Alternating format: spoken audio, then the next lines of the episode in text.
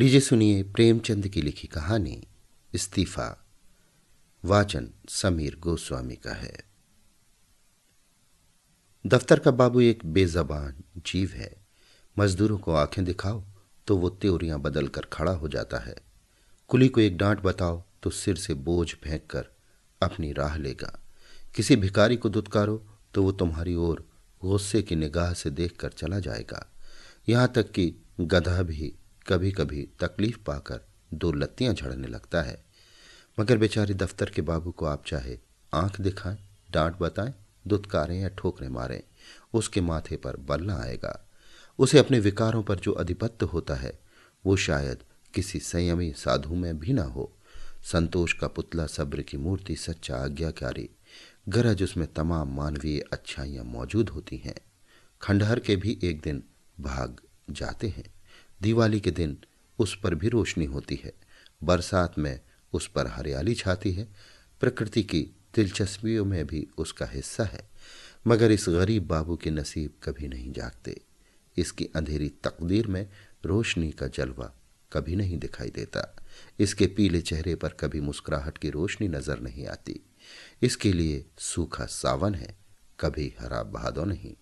लाला फतेह चंद ऐसे ही एक बेजबान जीव थे। कहते हैं, मनुष्य पर उसके नाम का भी असर पड़ता है। फतेह चंद की दशा में ये बात यथार्थ सिद्ध न हो सकी। यदि उन्हें हार चंद कहा जाए तो कदाचित ये अतियुक्ति न होगी। दफ्तर में हार, ज़िंदगी में हार, मित्रों में हार, जीतने में उनके लिए चारों ओर निराशाएँ थी।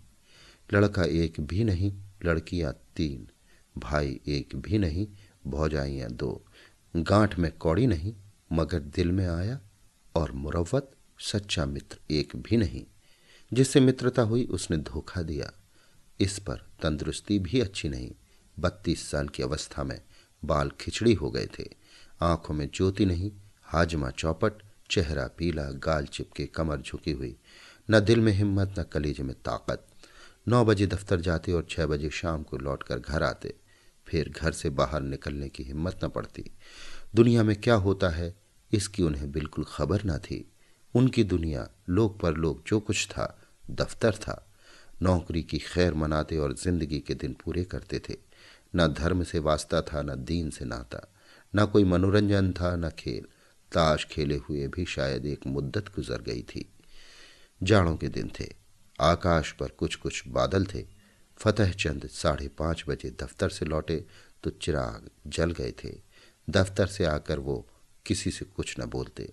चुपके से चारपाई पर लेट जाते और पंद्रह बीस मिनट तक बिना हिले डुले पड़े रहते, तब कहीं जाकर उनके मुँह से आवाज़ निकलती।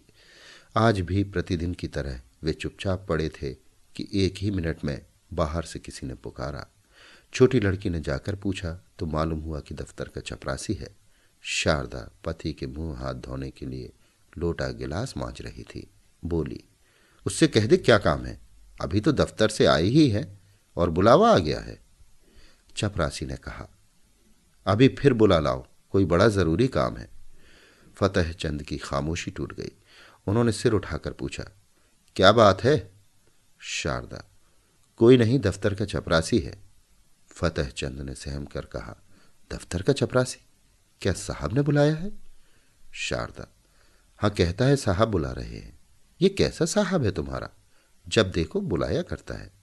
सवेरे के गए गए अभी मकान लौटे हो, फिर भी बुलावा आ गया। फतेह चंद ने संभल कर कहा, जरा सुन लू किस लिए बुलाया है? मैंने सब काम खत्म कर दिया था। अभी आता हूँ। शारदा, जरा जलपान तो करते जाओ। चपरासी से बातें करने लगोगे तो तुम्हें अंदर आने की भी याद न रहेगी। ये कहकर वो एक प्याली में थोड़ी सी दाल मोट और सेव लाई। फतेह चंद उठकर खड़े हो गए, किंतु खाने की चीज़ें देखकर चारपाई पर बैठ गए। और प्याली की ओर चाव से देखकर डरते हुए बोले, लड़कियों को दे दिया है ना? शारदा ने आँखें चढ़ाकर कहा हाँ हाँ दे दिया है, तुम तो खाओ। इतने में चपरासी ने फिर पुकारा, बाबूजी, हमें बड़ी देर हो रही है। शारदा, कह क्यों नहीं देते कि इस वक्त ना आएँगे? फतेह चंद ने जल्दी जल्दी दाल मोट की दो तीन फंकियाँ लगाई, एक गिलास पानी पिया और बाहर की तरफ़ दौड़े। शारदा पान बनाती ही रह गई। चपरासी ने कहा बाबूजी, आपने बड़ी देर कर दी। अब जरा लपक के चलिए, नहीं तो जाते ही डांट बताएगा। फतेह चंद ने दो कदम दौड़कर कहा, चलेंगे तो भाई आदमी ही की तरह, चाहे डांट लगाए या दांत दिखाएँ, हमसे दौड़ा नहीं जाता, बंगले ही पर है ना? चपरासी, भला वो दफ्तर क्यों आने लगा? बादशाह है कि दिल लगी? चपरासी तेज चलने का आदि था। बेचारे बाबू फतेह चंद धीरे धीरे जाते थे, थोड़ी ही दूर चलकर हाँफ उठे, मगर मर्द तो थे ही। ये कैसे कहते हैं कि भाई जरा और धीरे चलो। हिम्मत करके कदम उठाते जाते थे। यहाँ तक कि जांघों में दर्द होने लगा और आधा रास्ता खत्म होते होते पैरों ने उठने से इनकार कर दिया। सारा शरीर पसीने से तर हो गया। सिर में चक्कर आ गया, आँखों के सामने तितलियाँ उड़ने लगीं। चपरासी ने ललकारा, जरा कदम बढ़ाए चलो बाबू। फतेह चंद बड़ी मुश्किल से बोले, तुम जाओ, मैं आता हूँ। वे सड़क किनारे पटरी पर बैठ गए और सिर को दोनों हाथों से थाम कर दम मारने लगे। चपरासी ने इनकी ये दशा देखी तो आगे बढ़ा। फतेह चंद्र डरे कि ये शैतान जाकर ना जाने साहब से क्या कह दे तो गजब ही हो जाएगा। ज़मीन पर हाथ टेक कर उठे और फिर चले। मगर कमज़ोरी से शरीर हाँफ रहा था। इस समय कोई बच्चा भी उन्हें ज़मीन पर गिरा सकता था। बेचारे किसी तरह गिरते पड़ते साहब के बंगले पर पहुँचे। साहब बंगले पर टहल रहे थे। बार बार फाटक की तरफ़ देखते थे और किसी को आते न देखकर मन में झल्लाते थे। चपरासी को देखते ही आँखें निकाल कर बोले, इतनी देर कहाँ था? चपरासी ने बरामदे की सीढ़ी पर खड़े खड़े कहा, हुजूर, जब वो आए तब तो मैं दौड़ा चला आ रहा हूँ। साहब ने पैर पटक कर कहा, बाबू क्या बोला? चपरासी, आ रहे हैं हुजूर। घंटा भर में तो घर में से निकले। इतने में फतेह चंद अहाते के तार के अंदर से निकलकर वहाँ आ पहुँचे और साहब को सिर झुकाकर सलाम किया। साहब ने कड़क कर कहा, अब तक कहाँ था? फतेह चंद ने साहब का तमतमाया चेहरा देखा तो उनका खून सूख गया।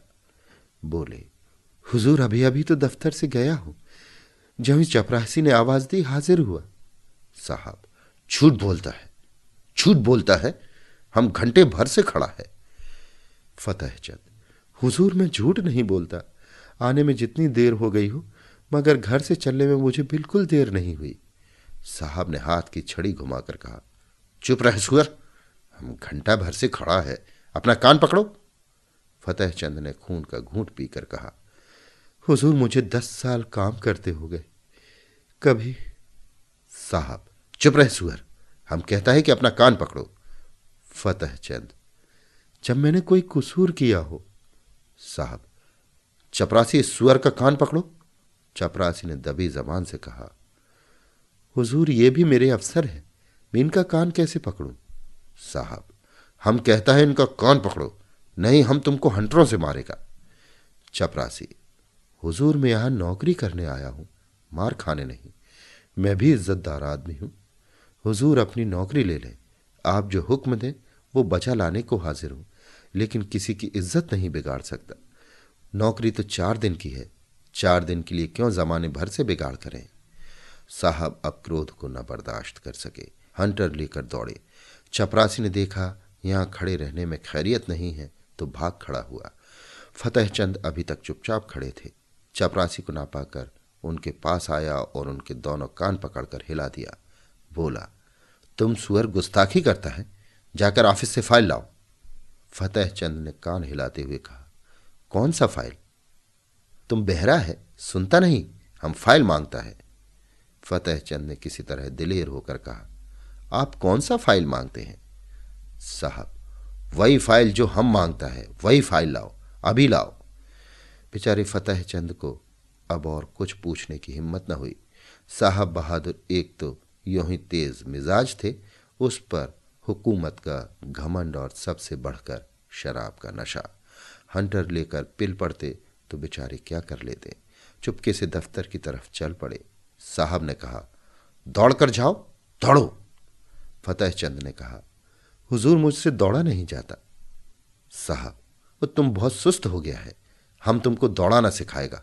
दौड़ो। पीछे से धक्का देकर, तुम अब भी नहीं दौड़ेगा? ये कहकर साहब हंटर लेने चले। फतेह चंद दफ्तर के बाबू होने पर भी मनुष्य ही थे। यदि वो बलवान होते तो उस बदमाश का खून पी जाते। अगर उनके पास कोई हथियार होता तो उस पर ज़रूर चला देते। लेकिन उस हालत में तो मार खाना ही उनकी तकदीर में लिखा था। वे बेतहाशा भागे और फाटक से बाहर निकलकर सड़क पर आ गए। फतेह चंद दफ्तर न गए। जाकर करते ही क्या? साहब ने फ़ाइल का नाम तक न बताया। शायद नशे में भूल गया। धीरे धीरे घर की ओर चले। मगर इस बेइज्जती ने पैरों में बेड़ियाँ सी डाल दी। माना कि वो शारीरिक बल में साहब से कम थे, उनके हाथ में कोई चीज़ भी न थी, लेकिन क्या वो उसकी बातों का जवाब न दे सकते थे? उनके पैरों में जूते तो थे, क्या वो जूते से काम न ले सकते थे? फिर क्यों उन्होंने इतनी जिल्लत बर्दाश्त की? मगर इलाज क्या था? यदि वो क्रोध में उन्हें गोली मार देता तो उसका क्या बिगड़ता? शायद एक दो महीने की शादी कैद हो जाती। संभव है दो चार सौ रुपये जुर्माना हो जाता, मगर इनका परिवार तो मिट्टी में मिल जाता। संसार में कौन था जो इनकी स्त्री बच्चों की खबर लेता? वो किसके दरवाजे हाथ फैलाते? यदि उसके पास इतने रुपए होते जिससे उनके कुटुंब का पालन हो जाता तो वो आज इतनी जिल्लत न सहते। या तो मर जाते या उस शैतान को कुछ सबक ही दे देते। अपनी जान का उन्हें डरना था। ज़िंदगी में ऐसा कौन सुख था जिसके लिए वो इस तरह डरते? ख्याल था सिर्फ़ परिवार के बर्बाद हो जाने का। आज फतेह चंद को अपनी शारीरिक कमज़ोरी पर जितना दुख हुआ, उतना और कभी ना हुआ था। अगर उन्होंने शुरू से ही तंदुरुस्ती का ख्याल रखा होता, कुछ कसरत करते रहते, लकड़ी चलाना जानते होते तो क्या इस शैतान की इतनी हिम्मत होती कि वो उनका कान पकड़ता, उसकी आँखें निकाल लेते? कम से कम उन्हें घर से एक छुरी लेकर चलना था। और न होता तो दो चार हाथ जमाते ही पीछे देखा जाता। जेल जाना ही तो होता, या और कुछ। वे ज्यो ज्यो आगे बढ़ते थे त्यों त्यों उनकी तबीयत अपनी कायरता और बोधेपन पर और भी झल्लाती थी। अगर वो चक्कर उसके दो चार थप्पड़ लगा देते तो क्या होता? यही ना कि साहब की खानसा में बैरे सब उन पर पिल पड़ते और मारते मारते बेदम कर देते। बाल बच्चों के सिर पर जो कुछ पड़ती पड़ती। साहब को इतना तो मालूम हो जाता कि गरीब को बेगुनाह जलील करना आसान नहीं। आखिर आज मैं मर जाऊँ तो क्या हो? तब कौन मेरे बच्चों का पालन करेगा? तब उनके सिर पर जो कुछ पड़ेगी, वो आज ही पड़ जाती तो क्या हर्ष था? इस अंतिम विचार ने फतेह चंद के हृदय में इतना जोश भर दिया कि वो लौट पड़े और साहब से जिल्लत का बदला लेने के लिए दो चार कदम चले, मगर फिर ख्याल आया। आखिर जो कुछ जिल्लत होनी थी, वो तो हो ही ली। कौन जाने बंगले पर हो या क्लब गया हो। उसी समय उन्हें शारदा की बेकसी और बच्चों का बिना बाप के हो जाने का ख्याल भी आ गया। फिर लौटे और घर चले। घर में जाते ही शारदा ने पूछा, किस लिए बुलाया था? बड़ी देर हो गई? फतेह चंद ने चारपाई पर लेटते हुए कहा, नशे की सनक थी और क्या? शैतान ने मुझे गालियाँ दी, जलील किया। बस यही रट लगाए हुए था कि देर क्यों की? निर्दयी ने चपरासी से मेरा कान पकड़ने को कहा। शारदा ने गुस्से में आकर कहा, तुमने एक जूता उतार कर दिया नहीं सुअर को? फतेह चंद चपरासी बहुत शरीफ है, उसने साफ़ कह दिया। हुजूर मुझसे ये काम ना होगा।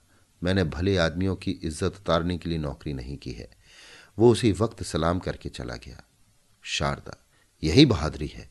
तुमने उस साहब को क्यों नहीं फटकारा? फतेह चंद फटकारा क्यों नहीं? मैंने भी खूब सुनाई। वो छड़ी लेकर दौड़ा। मैंने भी जूता संभाला। उसने मुझे छड़ियाँ जमाई। मैंने भी कई जूते लगाए। शारदा ने खुश होकर कहा, सच? इतना सा मुँह हो गया होगा उसका? फतेह चंद चेहरे पर झाड़ू सी फिरी हुई थी। शारदा, बड़ा अच्छा किया तुमने, और मारना चाहिए था। मैं होती तो बिना जान लिए ना छोड़ती। फतेह चंद मार तो आया हूँ, लेकिन अब खैरियत नहीं है। देखो क्या नतीजा होता है। नौकरी तो जाएगी ही, शायद सजा भी काटनी पड़े। शारदा, सजा क्यों काटनी पड़ेगी? क्या कोई इंसाफ करने वाला नहीं है? उसने क्यों गालियाँ दी? क्यों छड़ी जमाई? फतेह चंद, उसके सामने मेरी कौन सुनेगा? अदालत भी उसी की तरफ़ हो जाएगी। शारदा, हो जाएगी, हो जाए, मगर देख लेना अब किसी साहब की यह हिम्मत ना होगी कि किसी बाबू को गालियाँ दे बैठे। तुम्हें चाहिए था कि ज्यों ही उसके मुँह से गालियाँ निकली, लपक कर एक जूता रसीद कर देते। फतेह चंद तो इस वक्त ज़िंदा लौट भी ना सकता। ज़रूर मुझे गोली मार देता। शारदा, देखी जाती। फतेह चंद ने मुस्कुराकर कहा, फिर तुम लोग कहाँ जाती? शारदा, जहाँ ईश्वर की मर्ज़ी होती। आदमी के लिए सबसे बड़ी इज़्ज़त है। इज़्ज़त गंवाकर बाल बच्चों की परवरिश नहीं की जाती। तुम उस शैतान को मार कर आए होते तो मैं ज़रूर से फूली नहीं समाती। मार खाकर उठते तो शायद मैं तुम्हारी सूरत से भी घृणा करती। यह जबान से चाहे कुछ ना कहती, मगर दिल से तुम्हारी इज़्ज़त चली जाती। अब जो कुछ सिर पर आएगी, खुशी से झेल लूँगी। कहाँ जाते हो? सुनो सुनो, कहाँ जाते हो? फतेह चंद दीवाने होकर जोश में घर से निकल पड़े। शारदा पुकारती रह गई। वो फिर साहब के बंगले की तरफ़ जा रहे थे। डर से सहमे हुए नहीं, बल्कि गुरूर से गर्दन उठाए हुए। पक्का इरादा उनके चेहरे से झलक रहा था। उनके पैरों में वो कमज़ोरी आँखों में वो बेकसी न थी। उनकी काया पलट सी हो गई थी। वो कमज़ोर बदन, पीला मुखड़ा, दुर्बल बदन वाला दफ्तर की बाबू की जगह, अब मर्दाना चेहरा, हिम्मत भरा हुआ, मज़बूत, गठा और जवान था। उन्होंने पहले एक दोस्त के घर जाकर उसका डंडा लिया और अकड़ते हुए साहब के बंगले पर जा पहुँचे। इस वक्त नौ बजे थे। साहब खाने की मेज पर थे, मगर फतेह चंद ने आज उनके मेज पर से उठ जाने का इंतज़ार न किया। खानसामा कमरे से बाहर निकला और वो चिक उठाकर अंदर गए। कमरा प्रकाश से जगमगा रहा था। ज़मीन पर ऐसी कालीन बिछी हुई थी जैसी फतेह चंद की शादी में भी नहीं बिछी होगी। साहब बहादुर ने उसकी तरफ़ क्रोधित दृष्टि से देखकर कहा, तुम क्यों आया? बाहर जाओ। क्यों अंदर चला आया? फतेह चंद ने खड़े खड़े डंडा संभाल कर कहा, तुमने मुझसे अभी फ़ाइल मांगा था, वही फ़ाइल लेकर आया हूँ। खाना खा लो तो दिखाऊँ। तब तक मैं बैठा हूँ। इतमान से खाओ शायद वो तुम्हारा आखिरी खाना हो। इसी कारण खूब पेट भरकर खा लो। साहब सन्नाटे में आ गए। फतेह चंद की तरफ़ डर और क्रोध की दृष्टि से देखकर काँप उठे।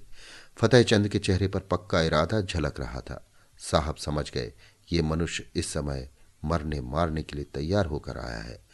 ताकत में फतेह चंद उनसे पासंग भी नहीं था, लेकिन ये निश्चय था कि वो ईंट का जवाब पत्थर से नहीं, बल्कि लोहे से देने को तैयार है।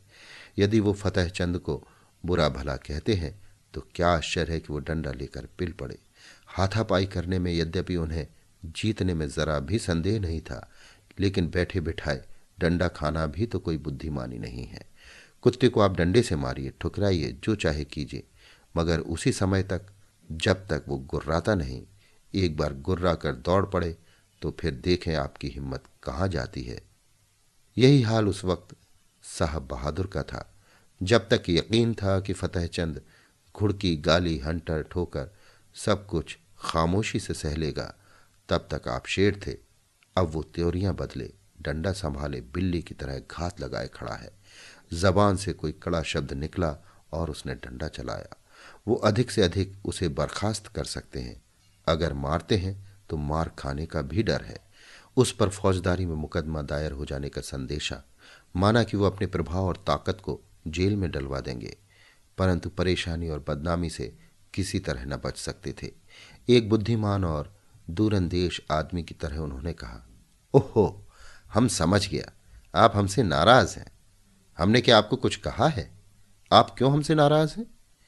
फतेह चंद ने तन कर कहा, तुमने अभी आधा घंटा पहले मेरे कान पकड़े थे और मुझसे सैकड़ों ऊल जुलूल बातें कही थी। क्या इतनी जल्दी भूल गए? साहब, मैंने आपका कान पकड़ा। क्या मज़ाक है। क्या मैं पागल हूँ या दीवाना? फतेह चंद तो क्या मैं झूठ बोल रहा हूँ? चपरासी गवाह है, आपके नौकर चाकर भी देख रहे थे। साहब, कब की बात है? फतेह चंद, अभी अभी, कोई आधा घंटा हुआ। आपने मुझे बुलवाया था और बिना कारण मेरे कान पकड़े और धक्के दिए थे। साहब, ओ बाबूजी, उस वक्त हम नशा में था। बेहरा ने हमको बहुत दे दिया था। हमको कुछ खबर नहीं। क्या हुआ माई गॉड, हमको कुछ खबर नहीं। फतेह चंद, नशा में अगर तुमने गोली मार दी होती तो क्या मैं मर न जाता? अगर तुम्हें नशा था और नशा में सब कुछ मुआफ है तो मैं भी नशे में हूँ। सुनो मेरा फैसला। या तो अपने कान पकड़ो कि फिर कभी किसी भले आदमी के संग ऐसा बर्ताव ना करोगे, या मैं आकर तुम्हारे कान पकड़ूँगा। समझ गए कि नहीं? इधर उधर हिलो नहीं। तुमने अपनी जगह छोड़ी और मैंने डंडा चलाया। फिर खोपड़ी टूट जाए तो मेरी खता नहीं। मैं जो कुछ कहता हूँ वो करते चलो। पकड़ो कान। साहब ने बनावटी हँसी हंसकर कहा, वेल बाबूजी, आप बहुत दिल लगी करता है। अगर हम आपको बुरा बात कहता है तो हम आपसे माफ़ी माँगता है। फतेह चंद, डंडा तोलकर, नहीं, कान पकड़ो। साहब आसानी से इतनी जिल्लत न सह सके।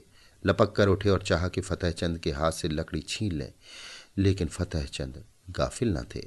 साहब मेज पर से उठने न पाए थे कि उन्होंने डंडे का भरपूर और तुला हुआ हाथ चलाया।